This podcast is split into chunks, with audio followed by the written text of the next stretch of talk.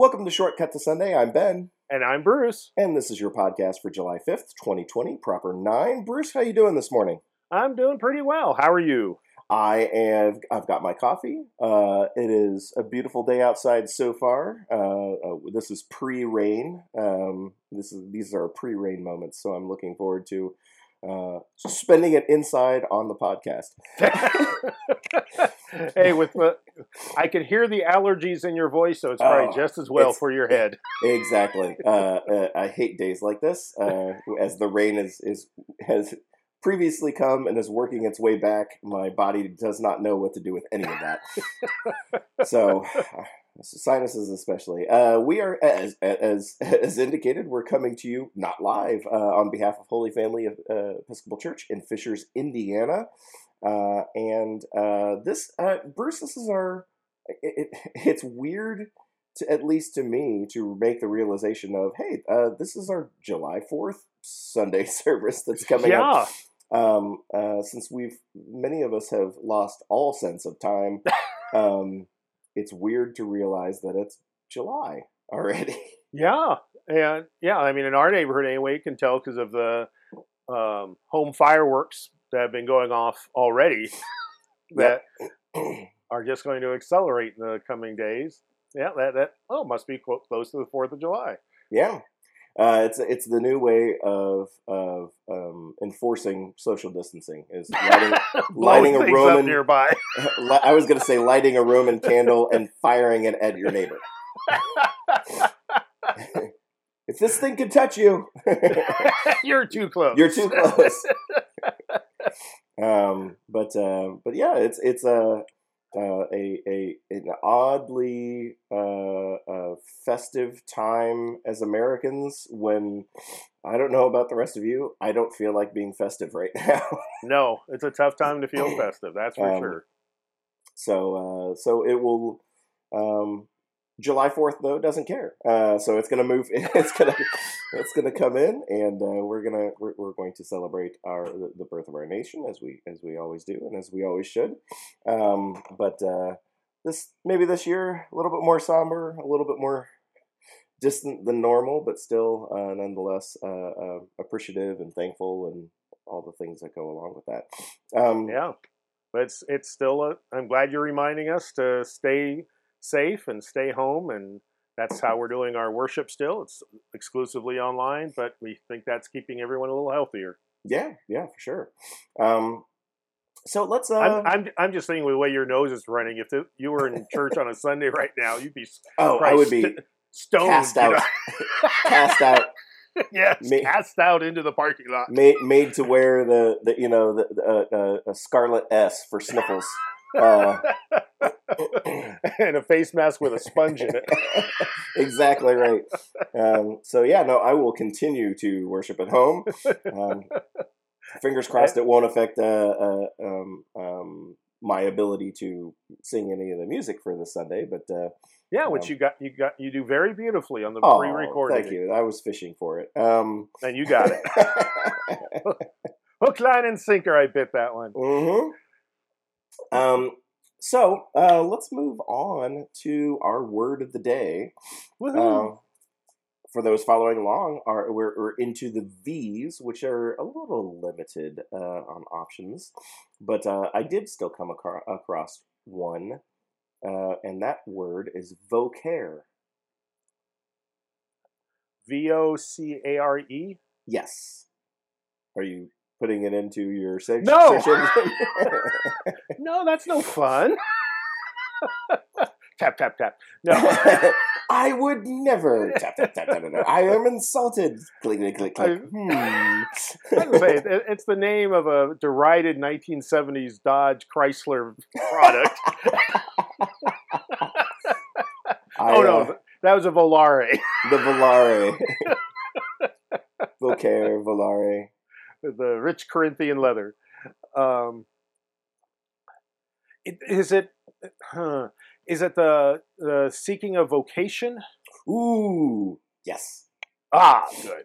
Uh, it is the. It's a Latin word meaning to call, uh, and apparently there's like a whole weekend built around it. I'm not entirely sure. They don't go into um, in the definition too much of the definition or like where this came from. Um, but uh, there is a whole vocare weekend. Actually, is- it's pronounced vocare since it's Latin. oh vocare. Yes, Yeah. uh, uh, the Latin that I never took is showing. right. Um, uh, vocare kids. weekend. I know, right? Why couldn't they speak English?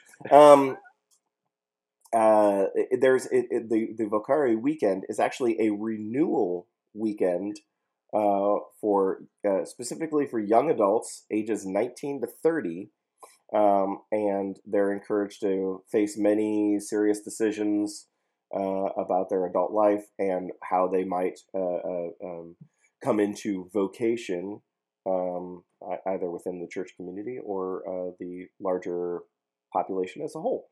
Um, so, um, Yeah, they. I don't hear about them so much anymore, but in the, I'll say the 80s and maybe 90s, it was fairly popular in the Episcopal Church. that's uh, that's they they they pinpoint the original uh, Vocare weekend, uh, not so much to uh, a specific church or congregation, but uh, uh, in September of 1980, uh, wow.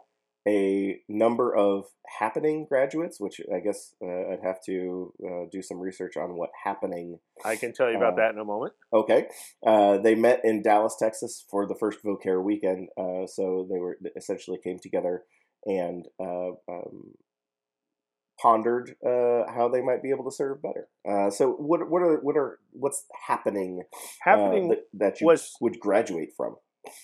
Yeah, well, I mean, every um, program has its its inappropriate lingo, and that was part of happenings lingo. It was it was essentially a nationwide, maybe international, um, movement and program for high schoolers to Hmm.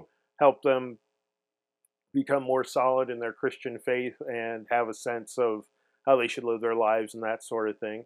I know is very strong in the Episcopal Church. Um, again, in the eight in the seventies um, and into the eighties, and I think it started to fade in the nineties, but I'm not positive of that. Uh, but it may also have been present in other denominations as well. And I don't think it was just um, an, uh, an Episcopal uh, program.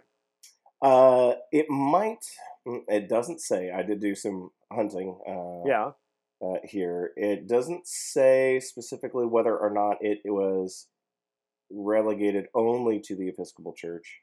Uh, definitely created in the Diocese of, of Dallas in the early 1970s, and it's based on the Cursillo model. Cursillo. for- yeah. Cursillo uh, model for adults. Again, the Latin. Uh, no, actually Spanish in this case. Spanish. case. Okay, okay. That one, that one, I do speak a little. yeah. um, uh, but it's a it's a Roman Catholic derivative, um, uh, apparently. But uh, Yeah, which Cursillo is a um, is a Roman Catholic derivative in the Episcopal Church, and uh, many other mainline churches have a, a version of it. Some can't use the term Cursillo because of various copyright issues, but the Episcopal Church got permission to use it, yeah, that's where the uh, and, and that that's for people who are older than Vocare. there you go. Okay, yeah, yeah, it, it did say for adults. Uh, that's where the the um, rabbit hole ends on the Episcopal dictionary. We better Uh, just yeah put well, a X on it. we, they don't they don't talk about cursi- cursillo is not one of the uh, words that I can look up any more information about. So the it, Oh. it, it dead ends on the website uh, there Okay. at uh, at the happening. Um, so, but yeah, uh, Vocari, which which uh, is is uh, I suppose we still do something like it, maybe not with uh, with pomp, circumstance, and fanfare. And, Or and a whole lot of- copyrights. or copyrights.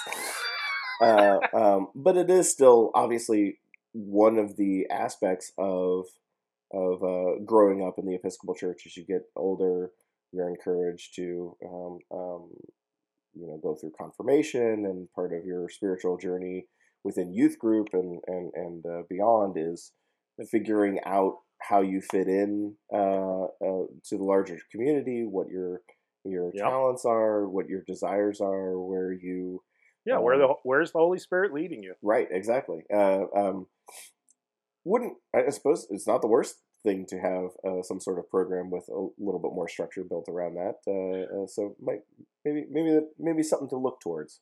Well, there there are some. It's it's evolved, is what I would say. That um, even bef- long before Vocari, we had very active campus ministries around the nation, and that those many of those continue. I can't say all of them do, but there's now a couple major um, national gatherings during the summer for there's there's one for high schoolers and there's a different one for college age people. They don't have to be in college where they get together and in a, an intensive week do um, the Vocare uh, type of discernment.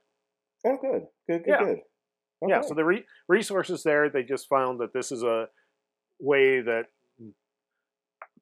um, 20s and thir- uh, 20 year olds, uh, the decade, are more likely to access it rather than making a long term commitment to a weekly gathering or something. Gotcha. Well, I, and I know from experience that the uh, we've explored uh, not a whole weekend based around this, but the, there have been those types of questions too at at uh, retreat uh, weekends uh, for at Waycross and those kind of things for for young adults as well. Right. Figuring out. Yeah, Um, those those do take place. Yeah, So, usually sponsored by campus ministries in the diocese. Yeah, yeah, for sure. Yeah. Well, uh, so that's vocare. Uh, your your homework for the week is to uh, conduct your own vocare survey, should and be a- uh, A daily task. yeah, exactly. And and uh, uh, what better time to um, determine uh, what your potential vocation is, uh, but now when uh, seemingly everything is changing for how how we worship and uh, how we gather, and uh, is there something that we can do differently or better, and and as as we as we continue to face. Um, uh, this this uh, ever changing landscape. So, um, Well, and if you want a shorthand, which this will be short, we're not going down the rabbit hole even further. Um, a very wise person not long ago told me that the what we should do in terms of vocation is love whatever God has placed in front of us today, Hmm. and then the vocation works out over a lifetime. like it. So it, it may be a person, it may be a part of creation, it may be an idea, but take it one day at a time. I like it. Yeah, I very much like that. yeah. So no one should worry if they don't have a big bold plan written across the sky from God. Right. Yeah, that's not how God communicates with me, uh, for Yeah. sure. Yeah. And during fireworks season, it's awfully tempted to think that's how it should work.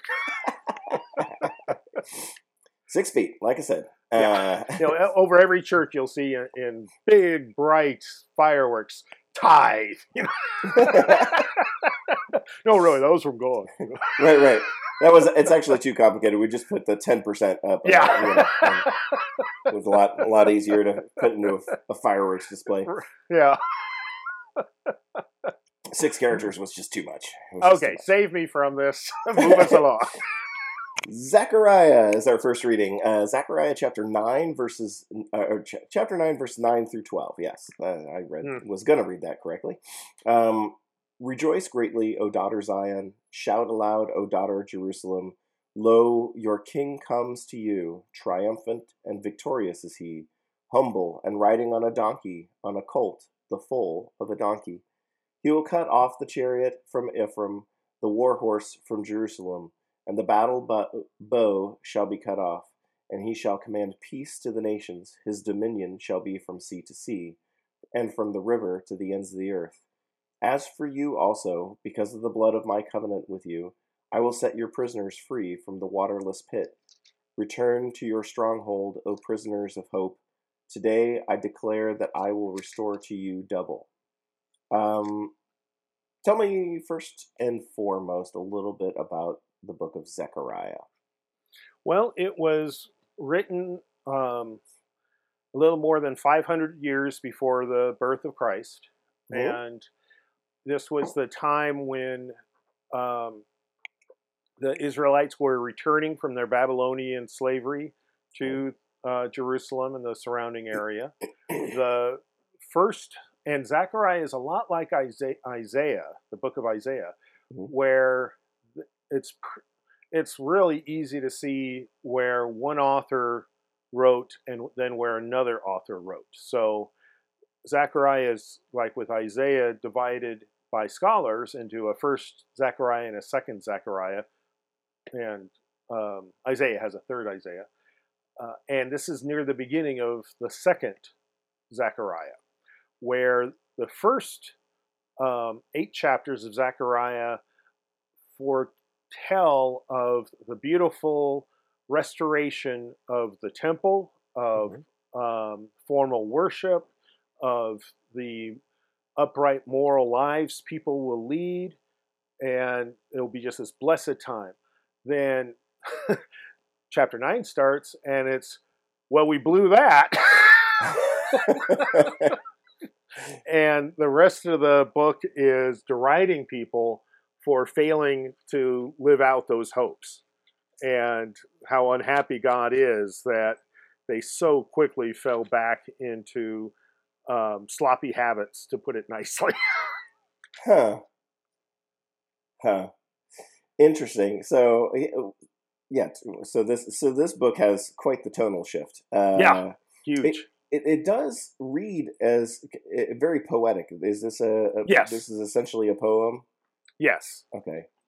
Um, and then um, that verse nine, uh, where we start, is one of the references months ago. Uh, uh obviously, uh, months ago. How long ago was Easter? Oh my gosh, months. Um, months ago. Okay, yes, not years. so it comes every year. I just, I, I don't know. Um, uh, that verse nine is one of the references to uh, the um, uh, the the Palm Sunday uh, reference, the reading that we had this year. Um, yeah, because it was from Matthew. yeah, yeah, this appears in both Matthew and the Gospel of John. Yeah, uh, so this is one of the, the, the references to that story. Uh, humble and riding on a donkey, a on a colt, the foal of a donkey. um, and uh, um, what is uh, so, so, he will cut off the chariot from Ephraim and the war horse for Jerusalem. We recognize okay, the war horse from Jerusalem. That's definitely the uh, the the Jewish people. Uh, that's a reference to them. What's the chariot from Ephraim? Are, are those uh, is that also part of uh, the the Jewish people, or is that in opposition to the Jewish I, people? I'm pretty sure Ephraim is the nor- is another word for the northern part of Israel, but I'm not remembering. I'm not going to swear to that. Okay. Um, I'm just seeing if a footnote here has it or not. Um, because I'm not yeah. sure if this is if it, if it's referencing like, hey, I'm going to end this from your side, or I'm going to end this on both sides. Right. It's it's another territory, another part of the Israeli territory. Okay. What we would now call Israeli. They didn't use that term then. Gotcha. Um, so so this is this is uh, strictly uh, referencing and, and, directed towards the, the, the Jewish people. Um, yeah, that they that they won't need instruments of war anymore. Okay. Um,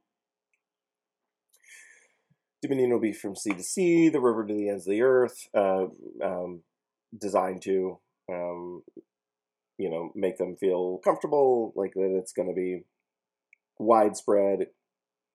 It's not just regional. It's it's a it's it's a you know uh, uh, lands, uh, many lands uh, combined together or across the whole world. Right. Yeah, the whole known world will be mm. at peace. Um, what is the waterless pit? Because I think uh, one of the things that we have discussed every now and again on the podcast is how late the concept of hell comes into our religion, um, uh, and it's really not uh, contained within the words of our uh, the, the, natural, uh, naturally written words of the books of the Bible.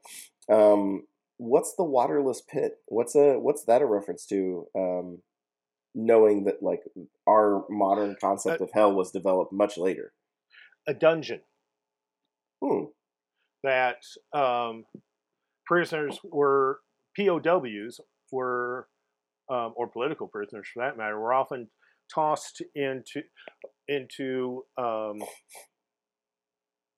wells isn't the right word because a well is the source of the water, Mhm. but you know it was a fairly arid area, and so what was very common was to reservoir. That's the term I'm looking for. Oh, These okay. were reservoirs that had been dug out and then channels cut uh, at the s- surface, um, a very small hole at the top, and so water, when it rained, would r- roll into these um, reservoirs, these pits, so the water could be stored for dry times. And usually these were dug out of solid rock so that there'd be minimal water loss.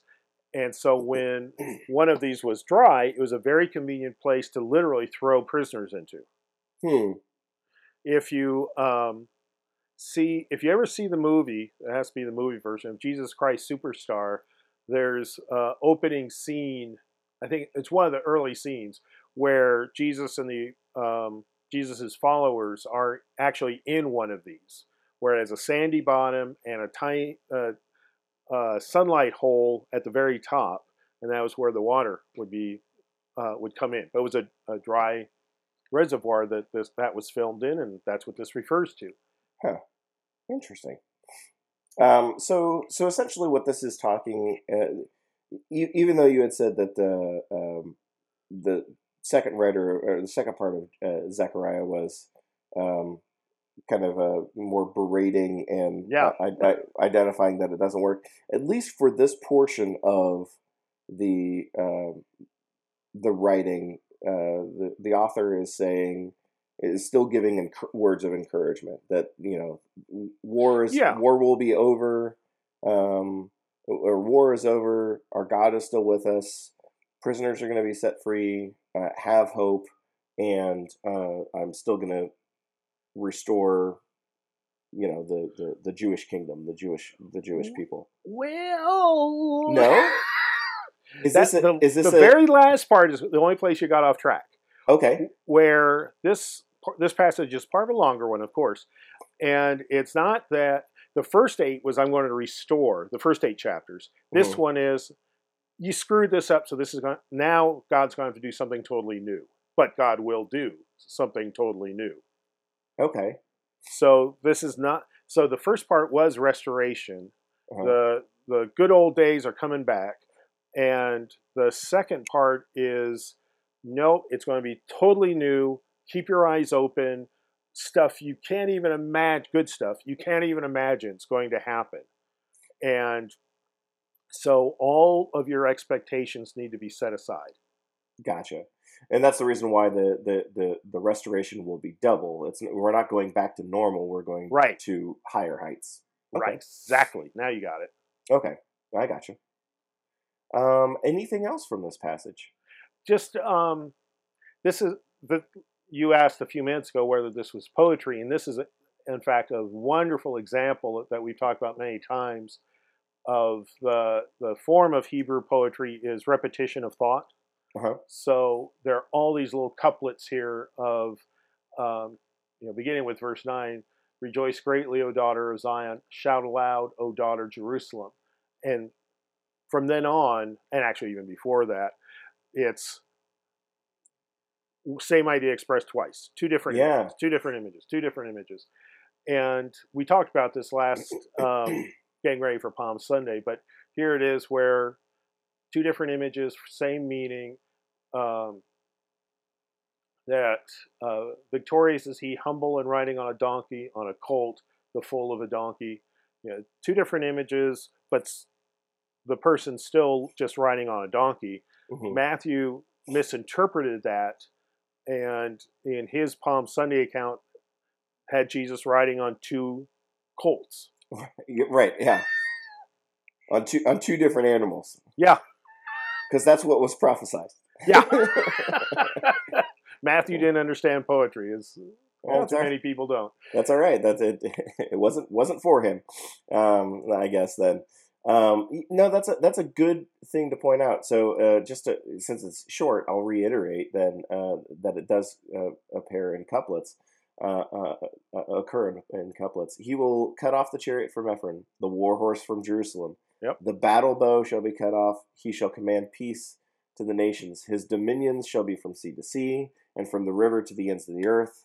Um, uh, so all of those are those those couplets uh, um, Yeah. uh, uh, put together. That, that that is interesting. I like that. Yeah, and really is, I think, a beautiful form of poetry. I mean, I've been clearly working with it for decades, but it, so maybe I've just um, been filled with it. But yeah, I think it's a, a wonderful way to express ideas. I, I think it, I was gonna, just gonna say I think it's an attestation to how how wonderful it actually is. If you're doing if you're if you're reading this for decades and you still find enjoyment out of it, then it's a pretty that's a pretty good uh, uh, uh, uh, test as to uh, as to the quality there. I would say Yeah, So that you haven't been like, oh gosh, this thing again. Unfortunately, in this era of um, clickbait, you know, you'd only get at most half of the couplet right, before people go away. right, right. Yeah, no, that's Uh, true. But but the other thing is to point out that the um, triumphant new king is not riding on a war horse, but instead Right. on a very on an animal of peace, uh, donkey, um, and that that that carried rich symbolism for again things aren't going to be as you thought they should be. This is Right. not going to be a triumphal entry of um, a general, uh, army general, but Right. instead it's going to be God doing God's thing. right not not so much uh, to be there to build a great and powerful nation but uh, a king that should, that will um, be focused on the needs of the people the needs of the kingdom um, Will and- literally be ready to grow food. Yeah, yeah because that donkey was an agricultural animal. Sure. All right. Well, uh, let's move on to Yeah. Romans chapter 7, verse 15 through 25a. I do not understand my own actions, for I do not do what I want, but I do the very thing I hate. Now, if I do what I do not want, I agree that the law is good. But in fact, it is no longer I that do it, but sin that dwells in me. For I know that nothing good dwells in me, that is, in my flesh. I can will what is right, but I cannot do it. For I do not do the good I want, but the evil I do not want is what I do. Now, if I do what I do not want, it is no longer I that do it, but sin that dwells in me.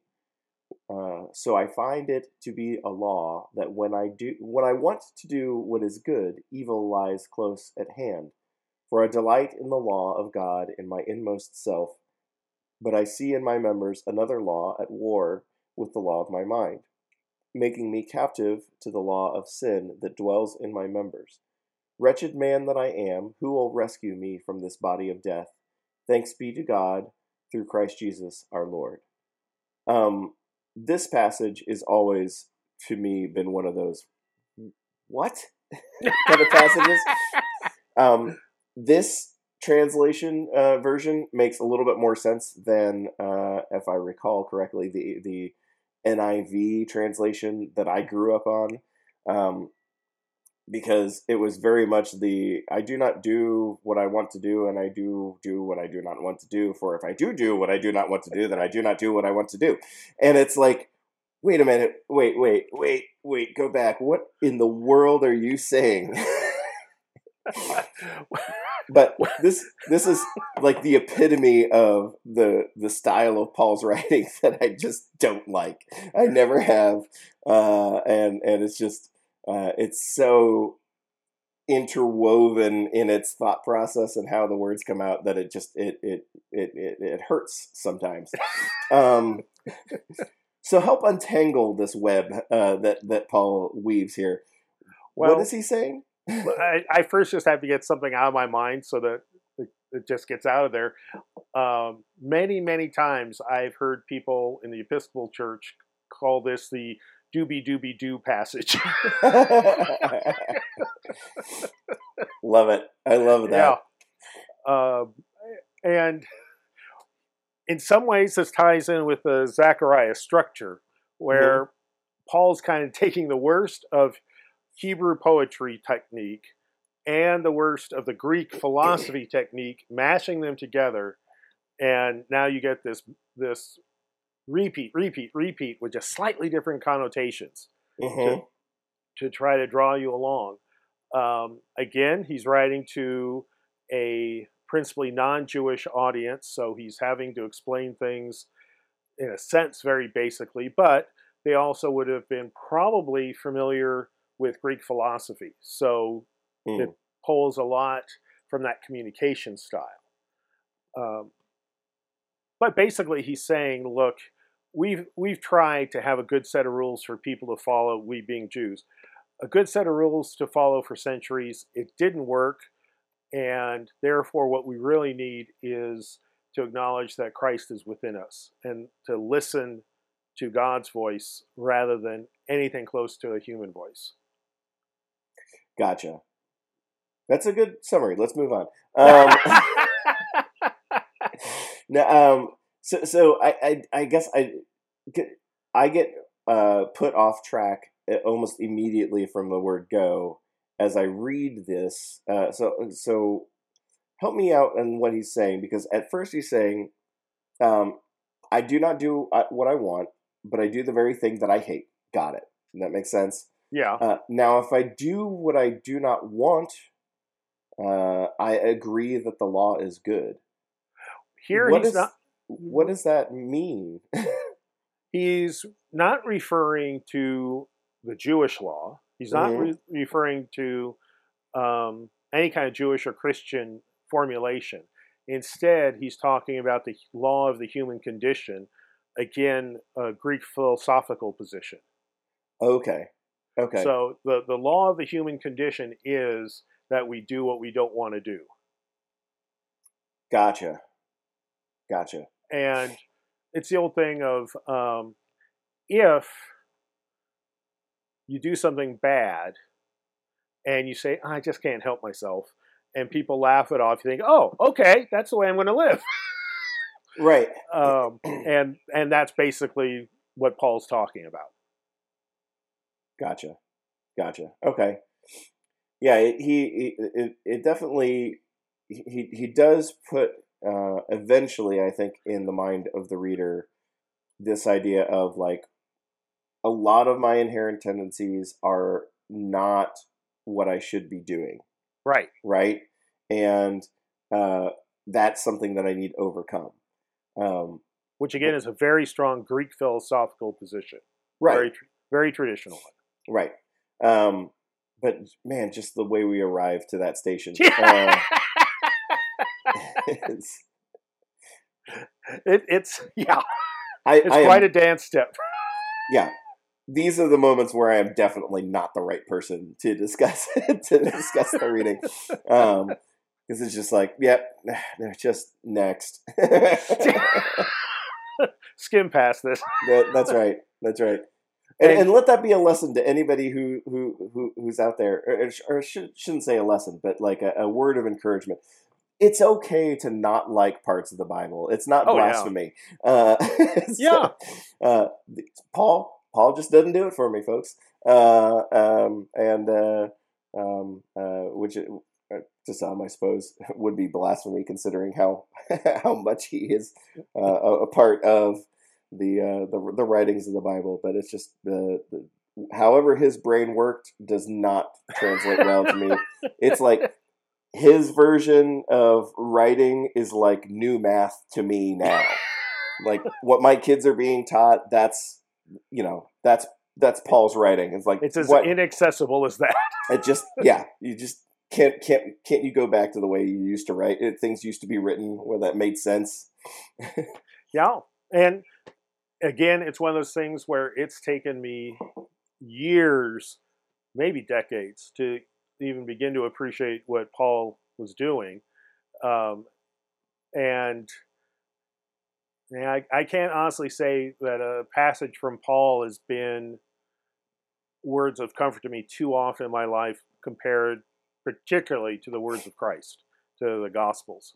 Mm, yeah yeah the gospel's definitely a lot more they carry a lot more weight for me Which it should. I. I mean, those Yeah. are those, those are the words and actions of Jesus, and yeah they're picked for a reason Paul's yeah, Paul's doing his best to be a comment, uh, yeah, a commentator on those. right um any anything else though now that i've dogged it uh anything else about this reading that you should Uh, take seriously. that I should take seriously, or, or anything that that um, because as we pointed out, he does write uh, this very circular logic to try to include um, all manner of people who might be listening or reading. Um, uh, so he says the same kind of thing over and over again in slightly different ways. Uh, and I, am guessing in the hope of, of catching as many people Yeah. as he can.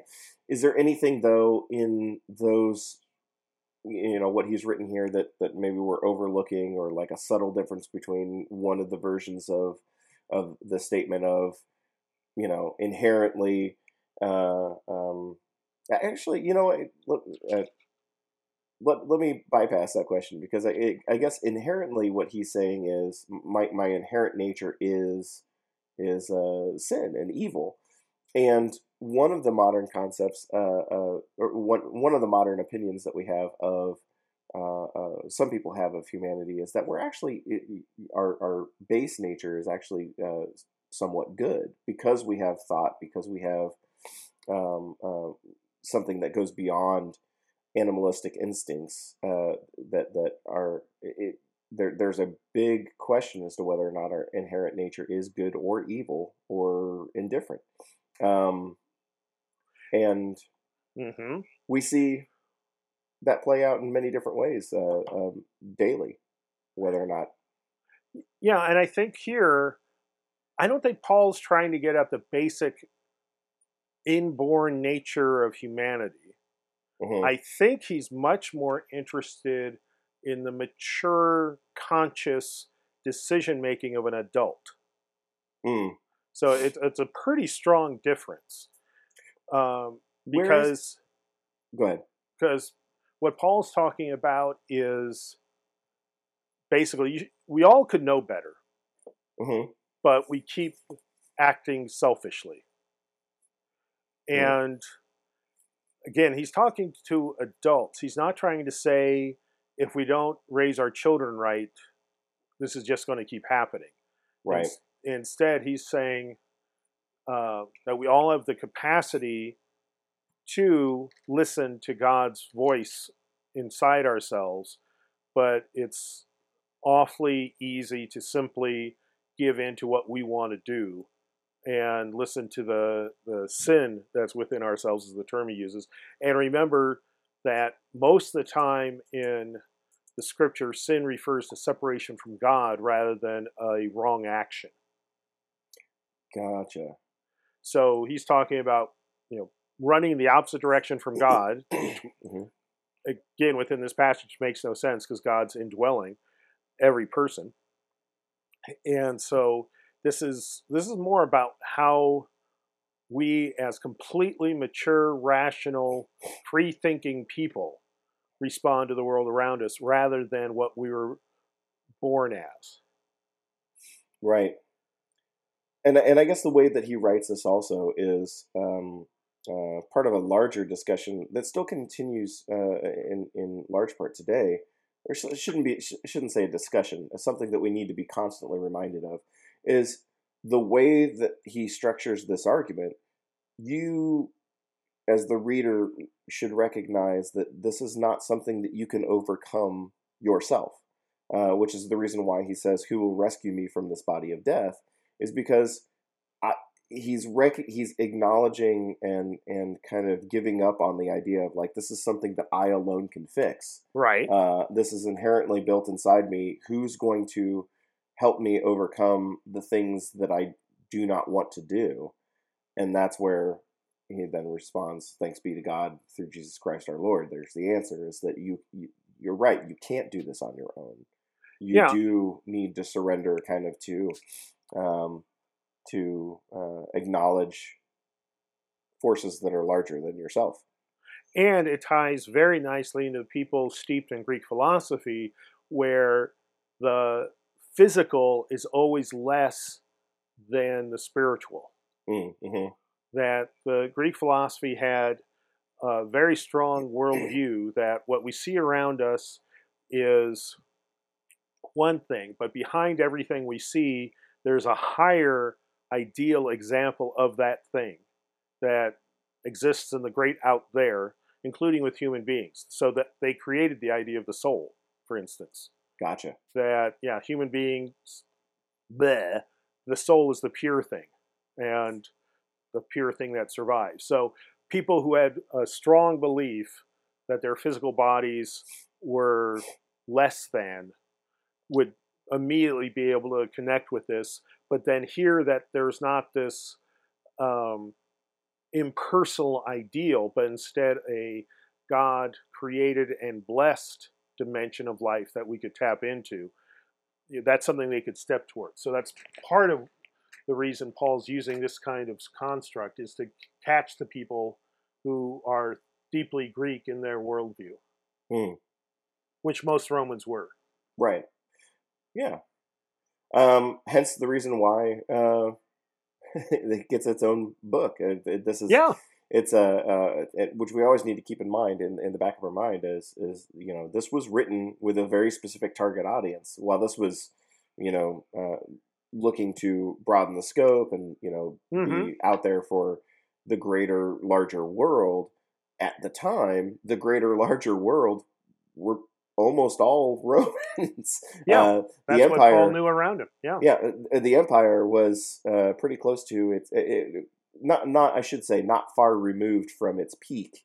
Um, Right. So the the vast uh, majority of people he could even imagine writing to would still be in the Roman Empire. Yeah. Uh, so uh, this is this is uh, we we always need to keep in mind that that concept that it, he he was writing for an audience, uh, uh, not necessarily writing uh, uh, with the intention of like, oh, this this work is going to survive over two thousand Right. years, and some some dude in a continent that we don't know exists, uh, uh, you know, tens of thousands of miles away, is going to read this one day, and what Right. will it mean to him or yeah. her? Be reading it on a glowing screen that Right. somehow changes Yeah, to different Uh, scrolls. right, right. That's not to say that it doesn't have meaning for us uh, Right. uh, in in modern day. It just means that we have to put our thinking caps on as to how it was thought, how how how was the structure of society at the time when this was written, and what's the intended purpose. Well, Um, and the other the other interesting thing along those lines is that even as he was writing them, the the people back in Jerusalem who were followers of Christ were kind of going, "What are you doing?" Yeah. and you know, we remember it as the oh yeah, you know the the conflict over whether to preach to Gentiles or not. But part of it was the doobie doobie doo what? yes, yes. I have I have a friend uh, two thousand years ago uh, who was reading this, going, "What are you talking about, Paul? This makes no sense to Yeah. me at all." yeah, they were they were used to good Hebrew scholarship, and here's this guy who's going all over the place with Greek and Roman thought, trying to make sense to those folks of what Christ was about. And yeah, for the folks in Jerusalem, like this makes no sense to us. yeah, you you stay out there in Rome, Paul. You're good.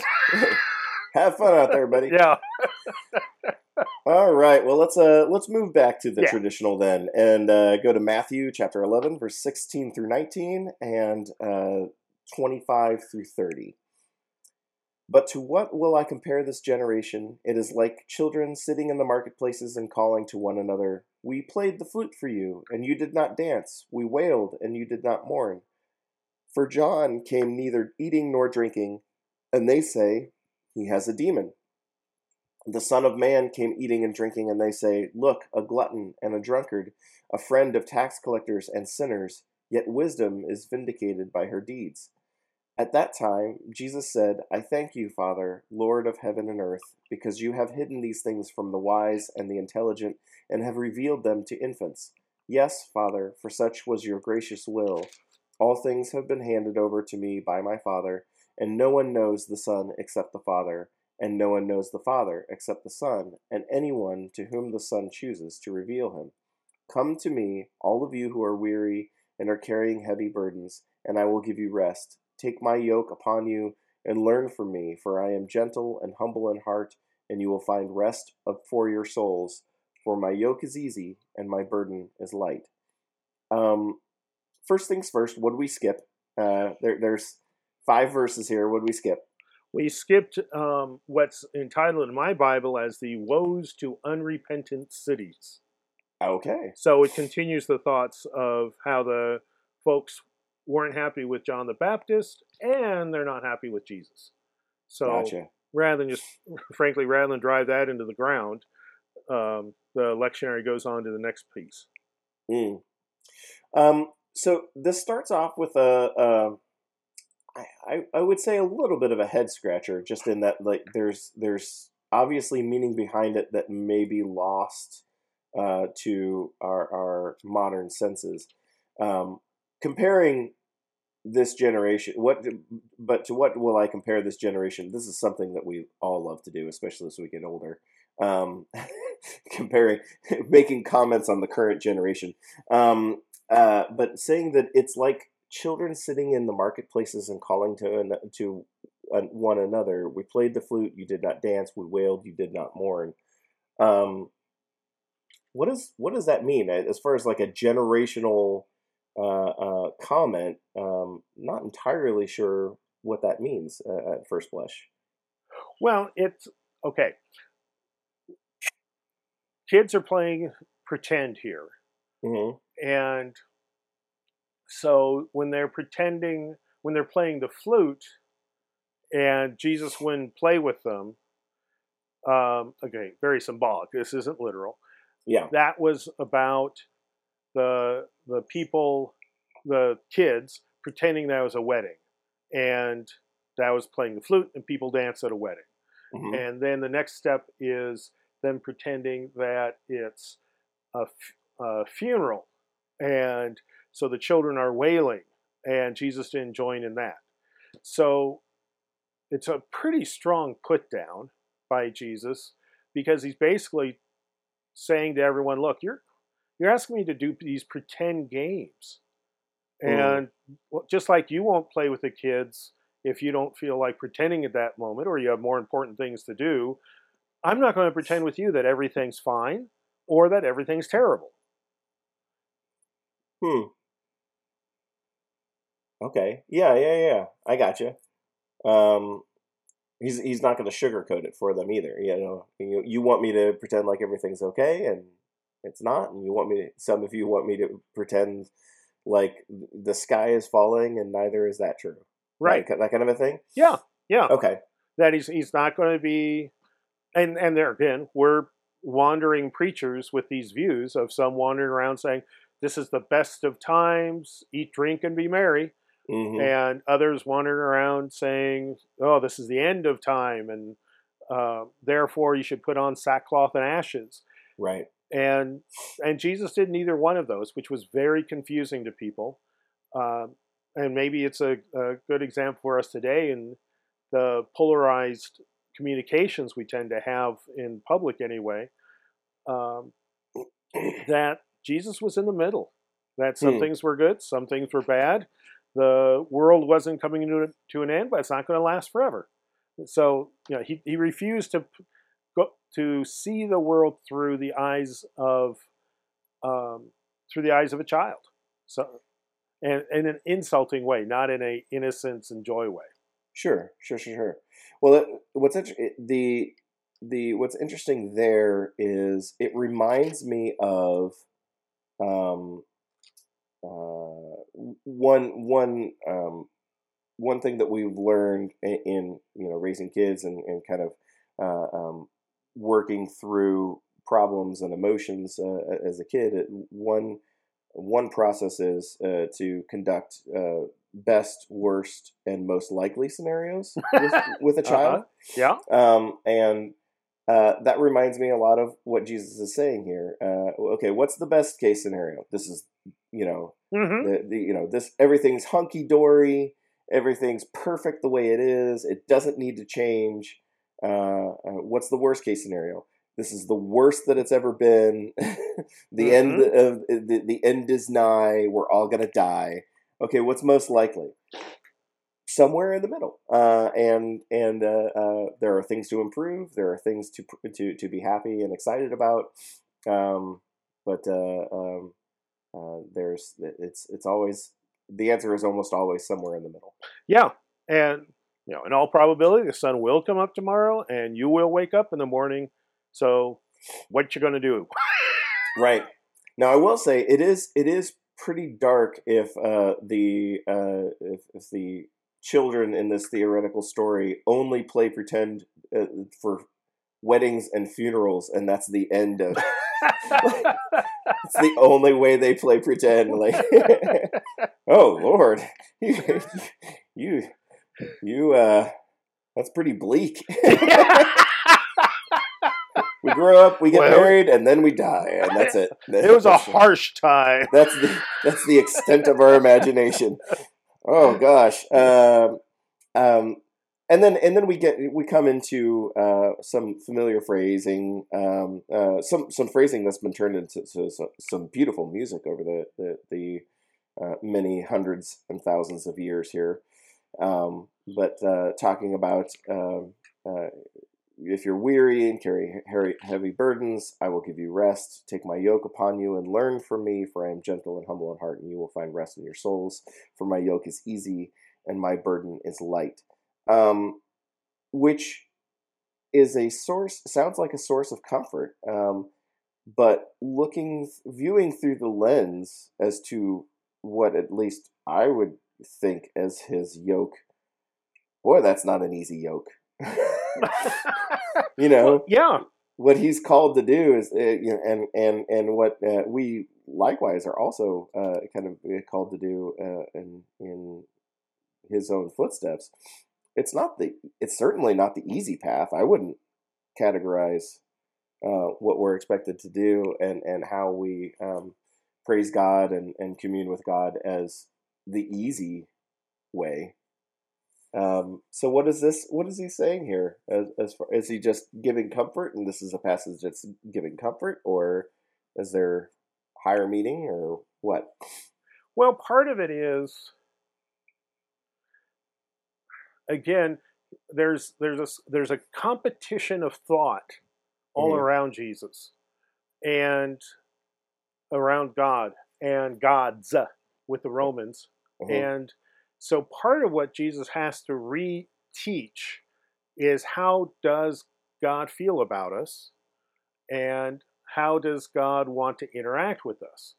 And certainly if you look at Roman theology, there's a whole lot of chaotic dimensions to the God's behaviors that if you don't act just right, they're going to do weird stuff with your life.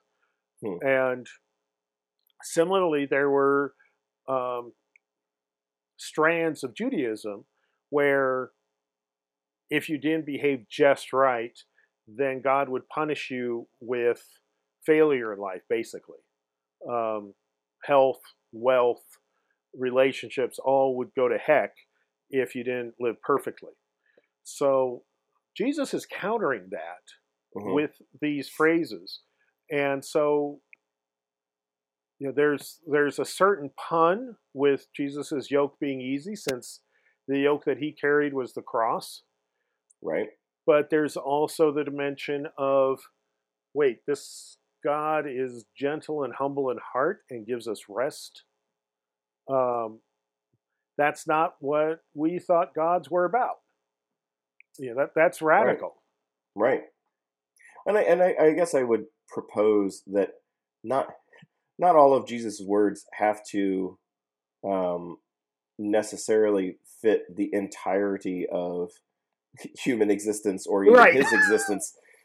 For him to say his yoke is easy and his burden is light doesn't have to uh, carry all the way through um, as you're pointing out, he's trying to combat a narrative, and so therefore, what he's saying is this: this is our way is you know the, way that I'm proposing is different, and uh, I'm not necessarily referring to my call on this earth uh, uh, at this time.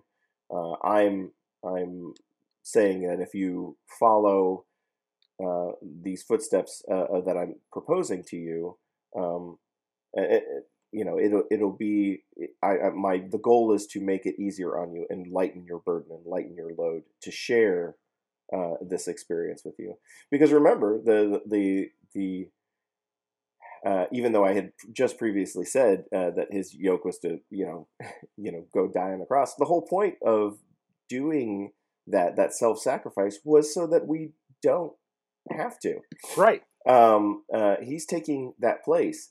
So the whole that would not actually be considered part of his yoke, I suppose, uh, because uh, that is a separate action to literally lighten the burden uh, um, uh, on us. Uh. So, um, anyways, uh, just and there's there's one more piece with yokes Uh-huh. um, that in the time of Jesus and since um, and before actually within rabbinical teaching, so Jewish teachings, the this this image was used of of taking on God's yoke as a symbol for both the dedication and difficulty of following God, but also that was a joyous thing to do mhm. and I think part of it, part of this goes back to the passage from Romans, kind of accidentally, because Romans were just going through an order, and Matthew were just going through an order, that by putting our by putting God's yoke on our shoulders, which is light and easy, we then are freed from our stupid impulses, Mm. because there is because we're allowing God to show us what steps to take next rather than going off on our own and literally heading off into the weeds with a plow. Um, we're instead staying on the um, furrow that God needs us to walk down. okay, yeah, So it's ba- another way to put it is we get to be in the back seat instead of at the steering wheel. yeah, okay. So we're the burden. In many ways, yeah. Well, as That's all right. as My parents have been saying that- that, for years. well, well, and, and that kind of circles back to the beginning of this passage where Jesus is pretty frustrated with us. right, right, right, right. Uh, very good. Uh, well, with that, I think I will have to call it quits. Yeah, uh, we're gone before pretty we, long. before we hit the hour mark. Uh, so uh, apologies, but you know you loved it. Um, well, at least two of us did. two, two of us did, and that's all that matters.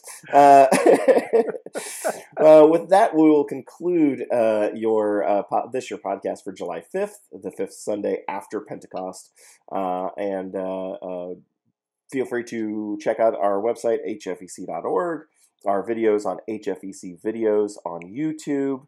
All sorts of good resources material on our website and um including the links to the Sunday worship. including the links to the Sunday worship. Uh, so with that, with that, uh, uh, unless there's anything else, uh, I'm Ben, And I'm Bruce. and we'll talk to you next time. Bye bye. Bye.